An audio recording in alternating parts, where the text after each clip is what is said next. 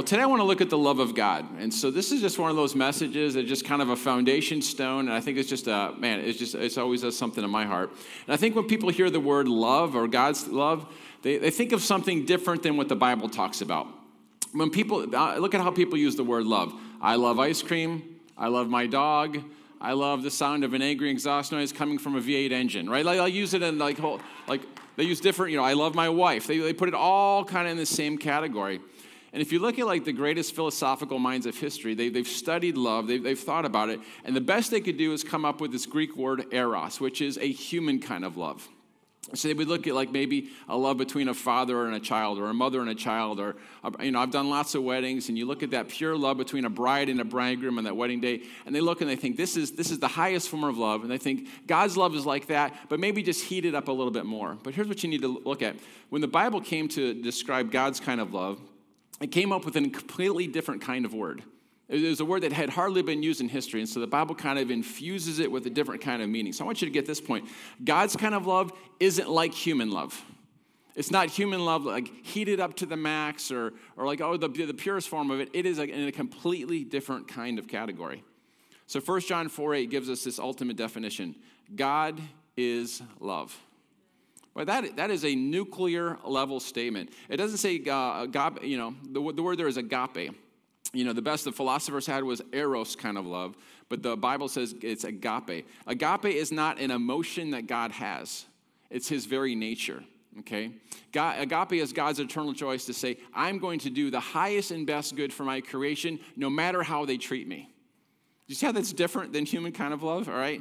Agape, it draws no circles. It does. There's no big shots. There's no nobodies. Guys' love is always turned on full blast to whoever's in front of them. Do you see this? They, they didn't even have the kind of. They had to come up with a completely kind of different word. And so the Old Testament, knowing that this love was so kind of different, began to give us these kind of stories. How many guys remember the story of the prophet Hosea? Now, he married a girl named Gomer, and I'm like, you should have known things were about to go bad with her. Her name was Gomer. Like on the first, I'm, i apologize, any Gomers, I'm just kidding. And so, so uh, God's like, I want you to marry this woman named Gomer. And Gomer had adultery in her heart. And so as they get married, things begin to unfold badly. All of Israel is watching this display as, uh, as she begins to cheat on him with many different lovers and she's humiliating him, she's embarrassing him, and then she decides to become a prostitute. So she leaves her husband, leaves the prophet, becomes a prostitute, and then one day her pimp gets sick of her and says, um, She's worthless to me, I'm going to sell her on the slavery block. Now you can imagine Hosea, He's, he's a prophet of Israel. His wife's not only been cheating on him, now she's, she's a prostitute, now she's being sold as a slave. I'm sure he soaked his pillow with tears many times uh, through those nights. Here's what God says he says, I want you to go and purchase her and reinstate her as your wife. Here's what he says Love the woman who has despised you, seek her highest good, bring her to your house, protect her, and care for her. Are you guys seeing this? Eros love, human kind of love, it would reject that. It'd say, listen, you are fully justified in kicking that person to the curb. Have nothing to do with them. Like, draw some boundaries, put them out there, right? But agape reaches out to its enemies and seeks their highest good. This is a different kind of love. And so Hosea's unceasing love for, uh, for Gomer became a message to Israel of this is the kind of love that God has, this unceasing love, because when we sin, it's like we're committing adultery. We're turning our backs. And we see that God's heart isn't burning up there with anger, ready to lower the boom on us.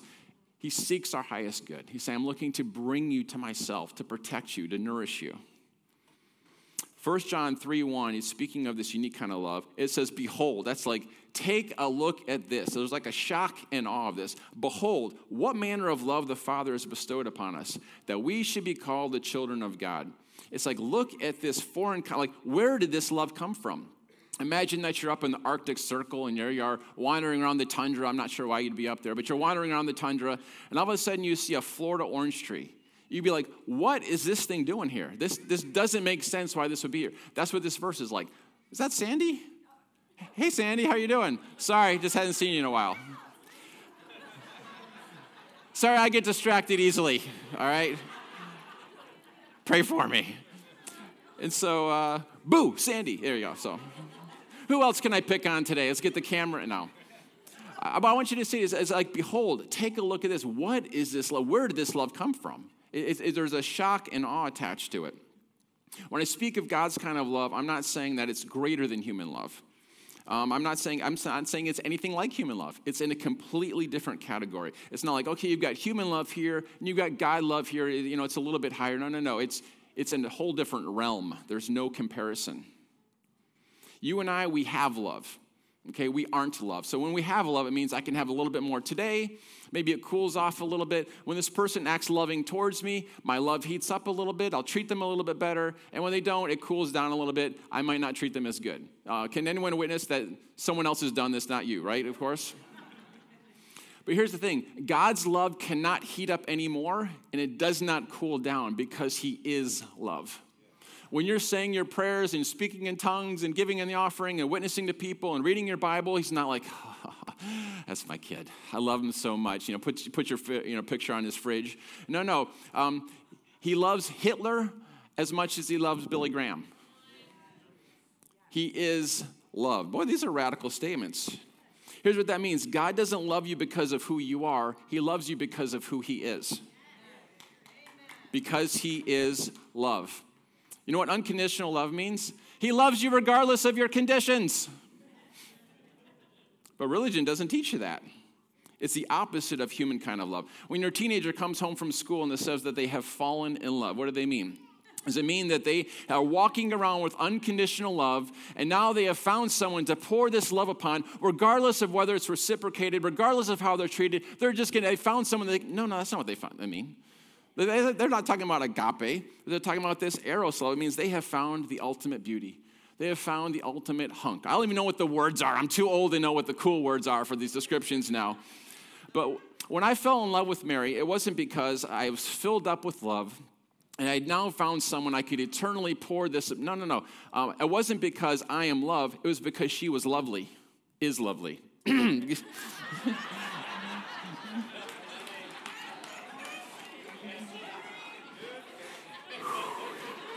See, I'm giving her a chance to practice unconditional love here. Do you guys see this? It wasn't because of the greatness of me, it was because of the greatness of her. That's what human love is like. It is aroused because of the greatness or the loveliness of the object. Right? I mean, for her, I mean, she was beautiful. She laughed at my jokes and liked karate movies. I found the perfect woman. That's, that was literally my only three categories that I needed right there.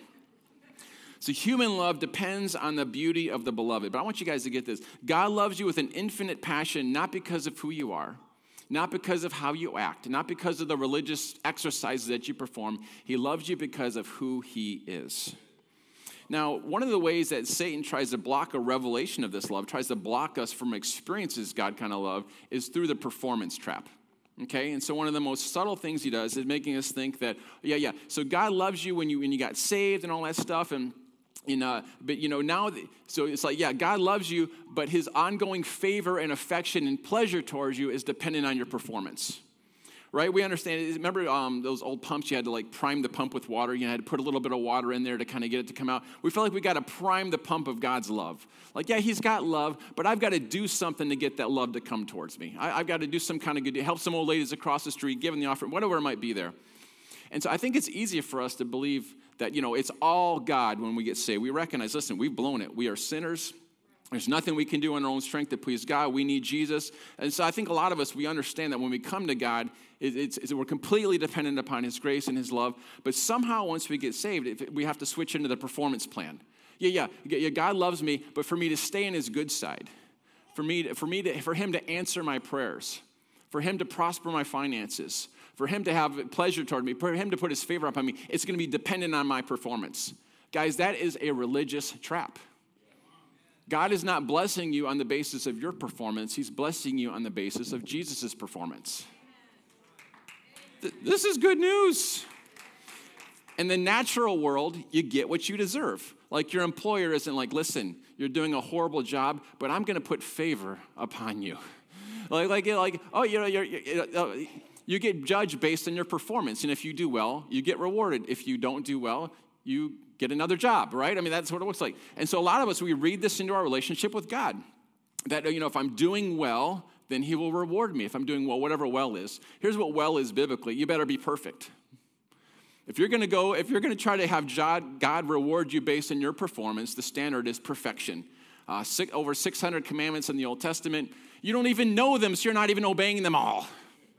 Or you can go with the grace plan and say that I'm going to be rewarded based on Jesus' performance. I'm pushing my chips to the center of the table. I'm betting it all on what Jesus did is enough. I'm trusting in his work. And then God is now rewarding you based on Jesus' performance. This is good news. I've had many married couples come up and basically they're telling me, my spouse does not deserve my love. Okay? Here's the, here's the nearly too good to be true news of the gospel is we don't get what we deserve. I mean, if you're looking at it from a human perspective, we do not deserve God's love.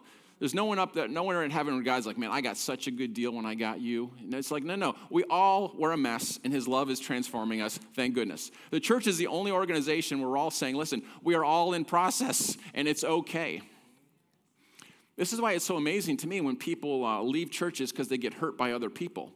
It's like, um, it's like, I want grace extended towards me, but if you do something wrong, I'm not going to extend grace towards you. How are we doing?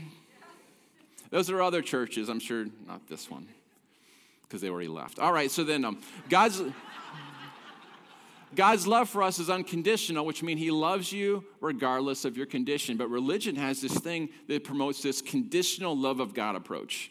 You know, as long as you're keeping these conditions, as long as you're behaving, as long as you're not sinning, as long as you're not looking at pornography, as long as you're not doing these things, then God's affection is towards you and his heart is warm towards you. No, his heart is warm towards you because he puts you into his son.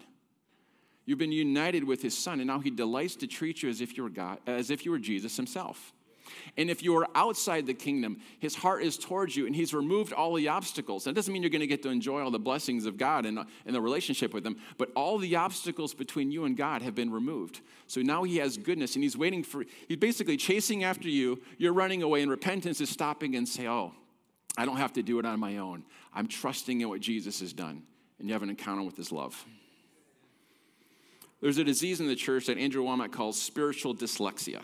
So dyslexia is when you would read the word dog as God or God as dog. How many know there's a big difference unless you're a Hindu? And so, um, terrible joke, terrible joke. So spiritual dyslexia, I just came up with that one. All right, so spiritual dyslexia—it has a similar thing on people. Is they're really they're literally reading a Bible passage and getting the exact opposite backwards meaning of it. So let me give you an example from 1 John 2, 3, and 4. Here's how we can be sure we've truly come to know God if we keep his commands. If someone claims, I've come to know God by experience, yet doesn't keep God's commands, he is a phony and the truth finds no place in him. So a spiritually dyslexic Christian reads this and says, I want to know God, so I must keep his commandments. I don't know how many times I heard the message growing up that, you know, if you, you know, if you want God to use you, you need to be holy. Now, guys, holiness is a good idea, but it doesn't come from trying to be holy. It comes from experiencing God's love you'll live more holy on accident than you ever will on purpose under the law. You'll live more holy on accident by receiving God's love than you ever could on purpose in your own strength, trying to be good, trying to keep the rules, trying to get God to please you, be, be pleased with you. How are we doing? So these verses, it seems to say the opposite. I want to know God, so I must keep his commandments. Listen, guys, you can live an outwardly holy life without knowing God. That was basically the Pharisees' job descriptions. There's a lot of people who look like they're living holy on the outside, but they don't know God. Here's what this verse is saying When you come to know God, when you come to experience His love, when you see who He really is, then you will keep His commandments. You will live a holy life. Do you see the difference between trying to do something to get God to please you versus experiencing it and then you live more right on accident? When God's love is perfected in us, Keeping his word, obeying him, living a holy life will be, be the result. Listen to verse 5 of that. But the love of God will be perfected within the one who obeys God's word. So any attempt to reverse that is getting the cart before the horse. You guys know what I'm talking about? Like if you wanted someone to get healed, some of you might be tempted to think, okay, well, what do I need to do to get this person healed?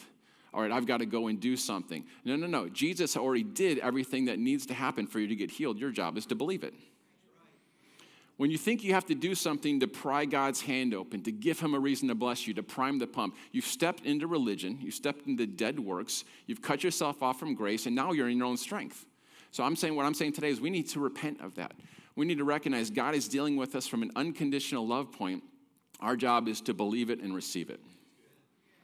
Just kind of a side note. Did you get saved before or after you believed?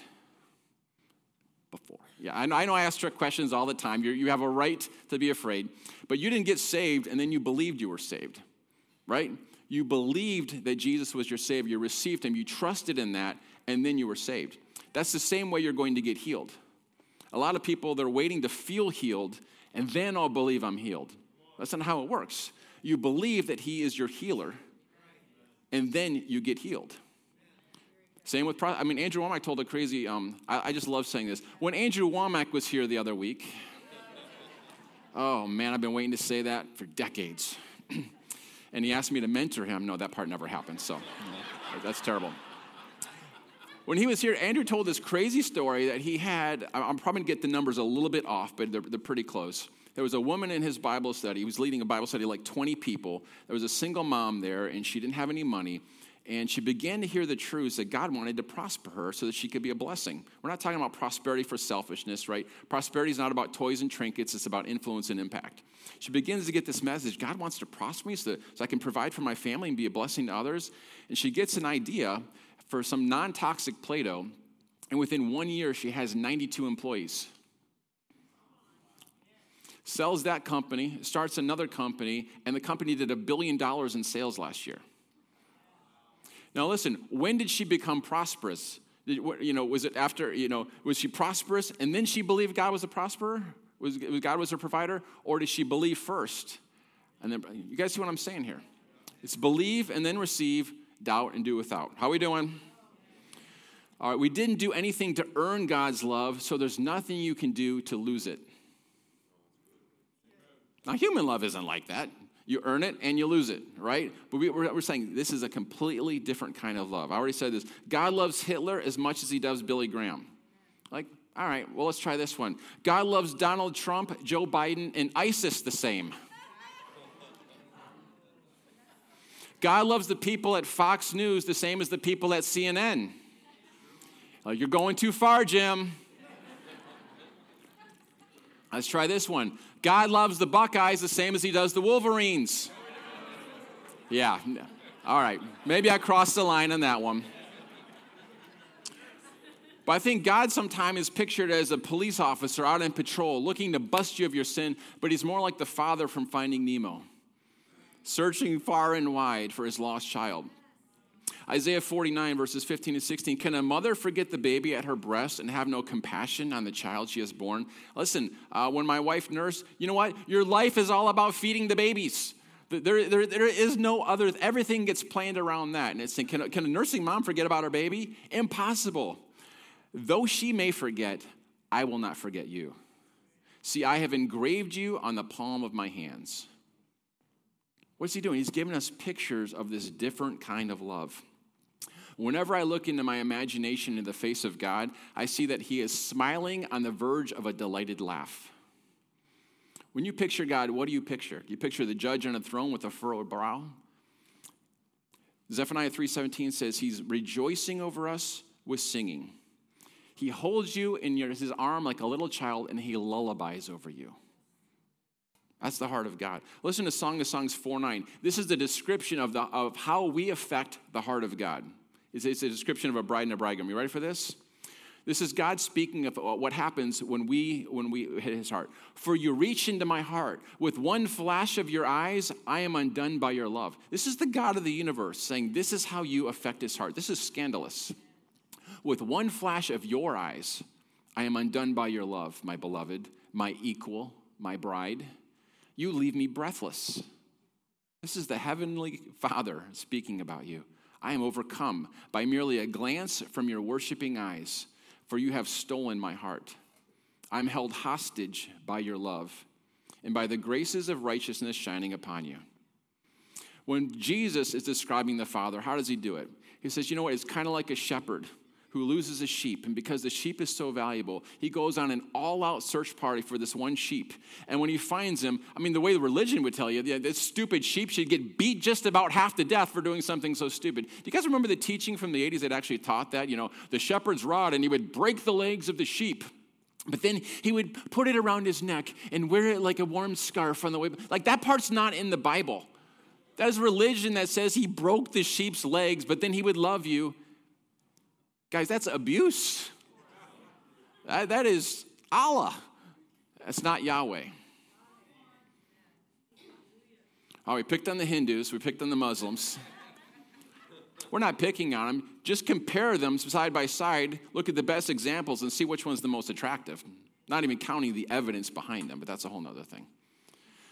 What is God like? He's like that shepherd who looks at those sheep full of mistakes, the sheep that's upset the life of the ranch, and he takes that sheep and he does put it around his neck without the broken legs and brings it back into the fold.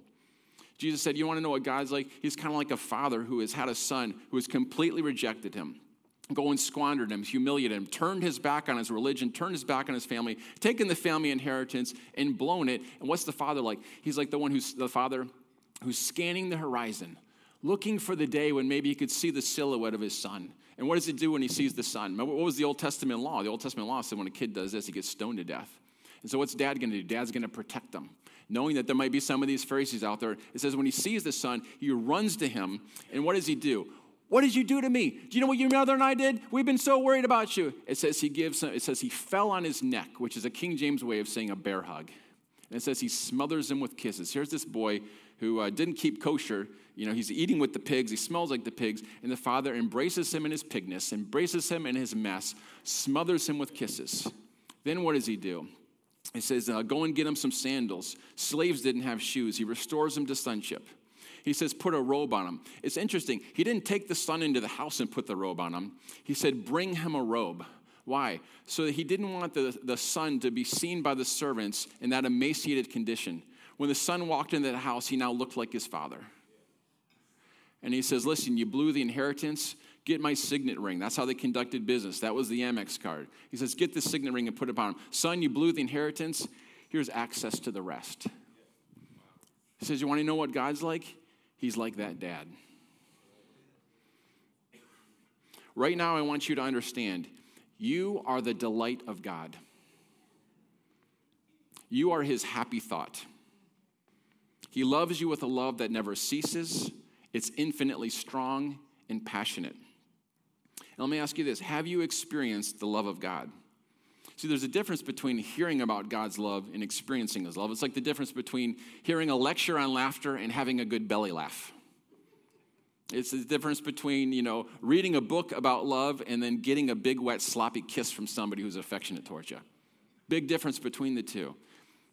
What if you, um, what if you personalize God's love and favor in your life? So uh, one of the things that always struck me growing up was that John was the disciple whom Jesus loved. And I was like, like man, how did Jesus have favorites? That's just, you know, what, what do you have to do to be his favorite?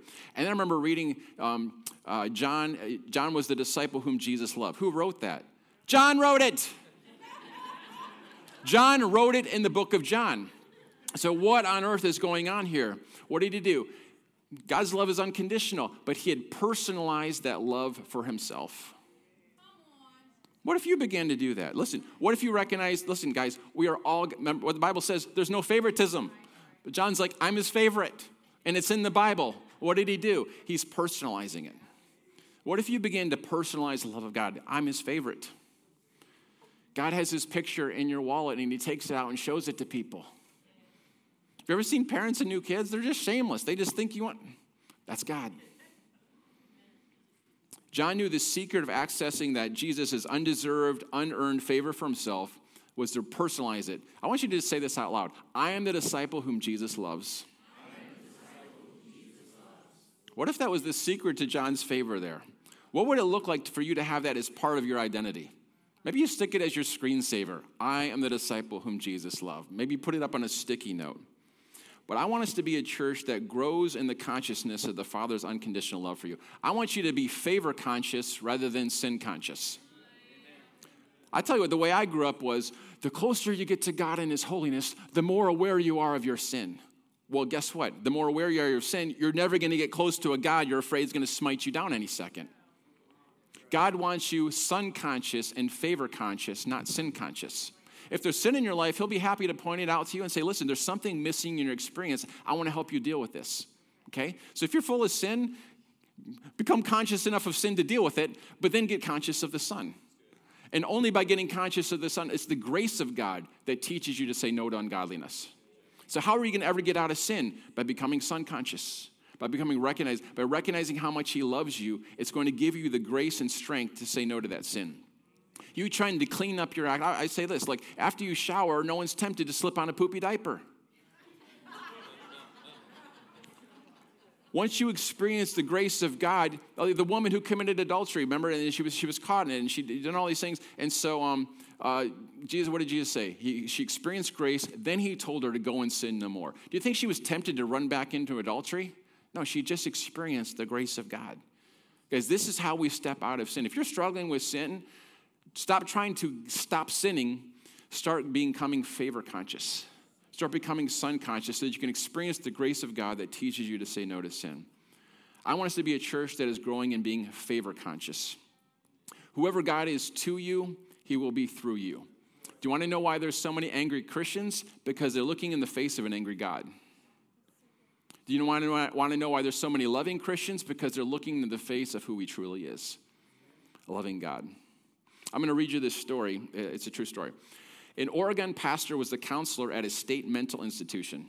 When he arrived, and for the next several weeks, no one responded to him. Most of the people there could not communicate or take care of themselves physically and had no interest in the young pastor who only wanted to help them. Sometimes they even laughed at him. Then one day, the pastor felt God tell him to sit down in the middle of the room and sing, Jesus Loves Me, over and over for a full hour. Nothing happened but he didn't know what else to do. So for several weeks, he just kept coming, sitting down on the floor, and singing, Jesus loves me, this I know. Time went by, and one day the pastor noticed that one of the patients was singing with him. He kept going, and before too long, others joined in. In one month, 36 of the patients were moved from the critical care area of the mental hospital to a place where they were responsible for themselves because they had improved so much dramatically. Before the year was over, all but two of the patients who had listened to the pastor sing were well enough to leave the hospital.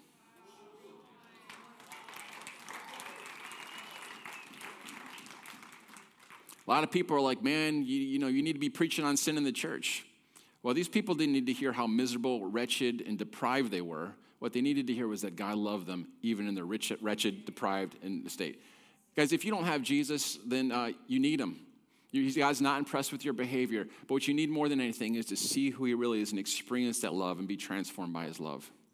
I'm going to read you uh, Romans 8 31 and 39, and then we're going to close with a song. Jesus loves me. Yes, it's going to be that song. Romans 8 31 through 39 in the Passion Translation. Just let these words wash over you.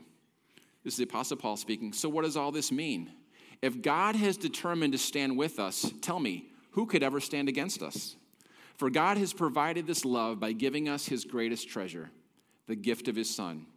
And since God freely offered him up as a sacrifice for us all, he certainly won't withhold anything else from us he has to give. Who then would dare to accuse those whom God has chosen and loved to be his? God himself is the judge who has issued his final verdict over them not guilty.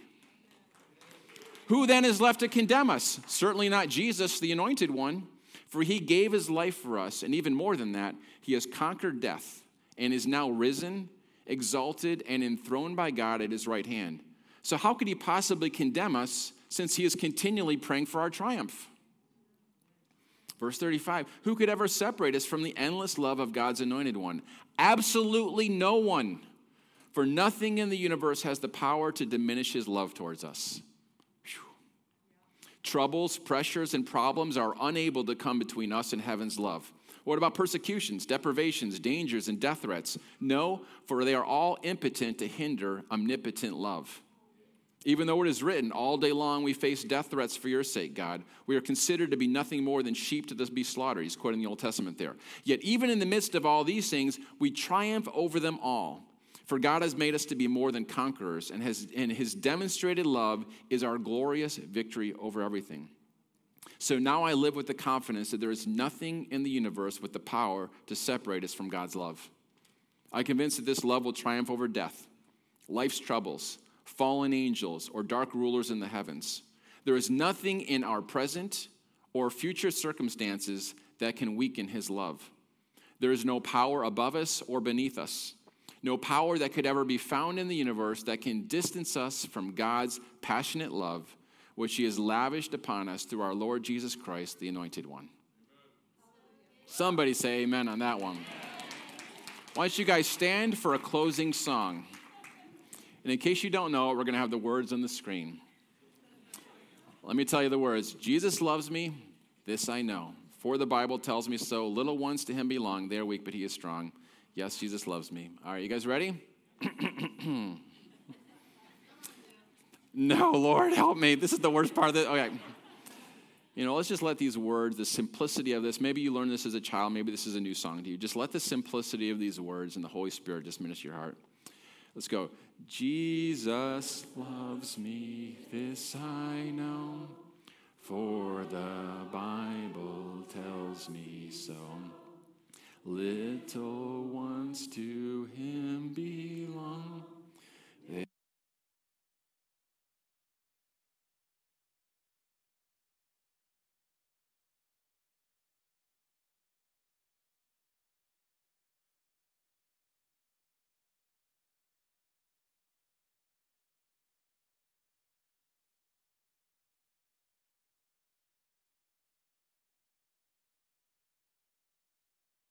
Thank you for Jesus. Thank you for loving us with a completely different kind of love. And I pray that we would be a people marked by that love.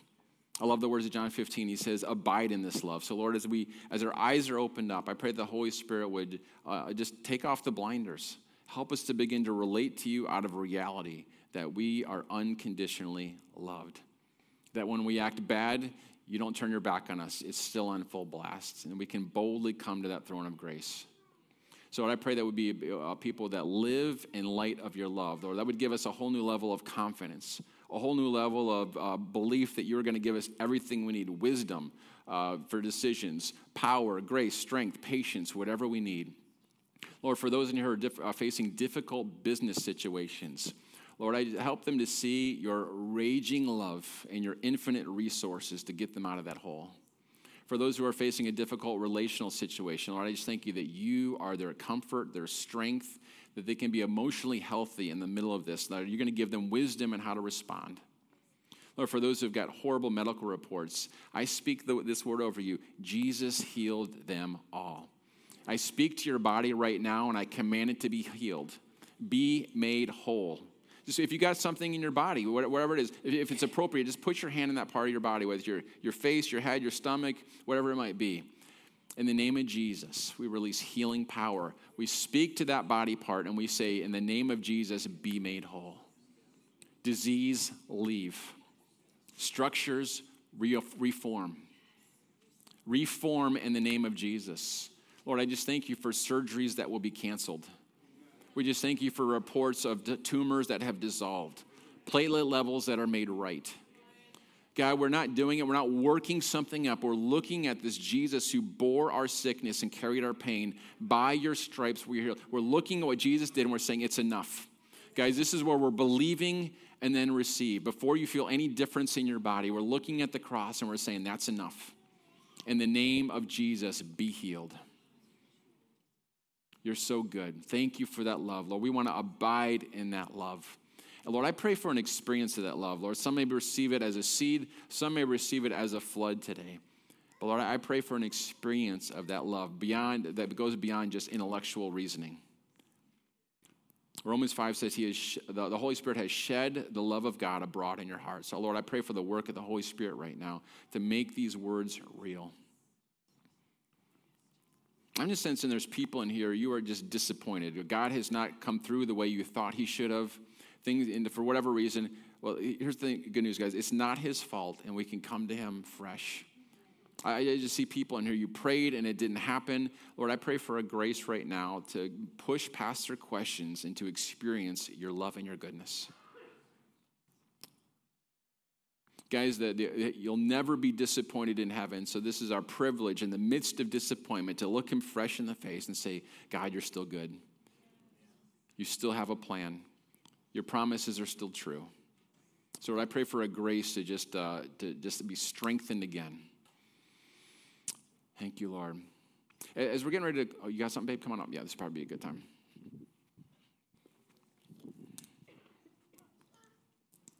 Yeah, so when I was praying for somebody this morning, um, I got the word to renovate, and um, and I just uh, want you like if you everybody could just close your eyes and just open your hands like you're like just receiving something from God, and um, I just feel like God wants to renovate um, us today, and whether that is spirit, body, soul, whatever that is on the inside, there's some things, and um, so first of all, I just want you to say, God, renovate me. Renovate me. I give you permission I give you permission. Renovate everything Renovate everything. that needs to be renovated. Needs to be renovated. Tear down everything Tear down Everything that needs to be remade, that needs to be remade, reformed, reformed, and refocused and refocused. in the name of Jesus.